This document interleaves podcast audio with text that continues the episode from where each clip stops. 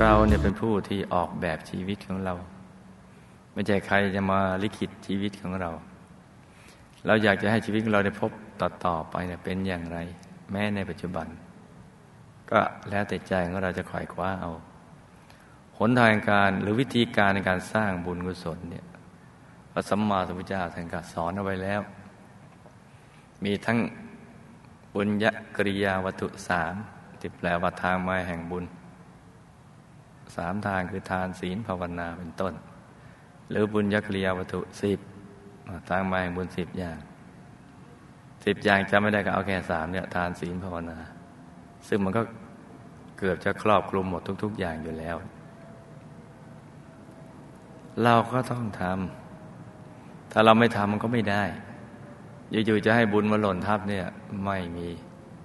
หรือจะหวังไปแค่อนุโมทนาบุญกับคนอื่นเนี่ย ก็อย่าเพิ่งไปหวังเลยจะไปยืมจมูกคนอื่นหายใจเขาไอ้เขาให้เราเนี่ยเขาให้นิดเดียว เราก็ได้นิด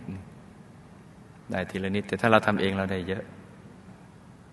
เราจะได้เยอะจะไปหวังให้คนอื่นเขาอุทิศบุญและแบ่งบุญให้กับเรา เราต้องทำเอง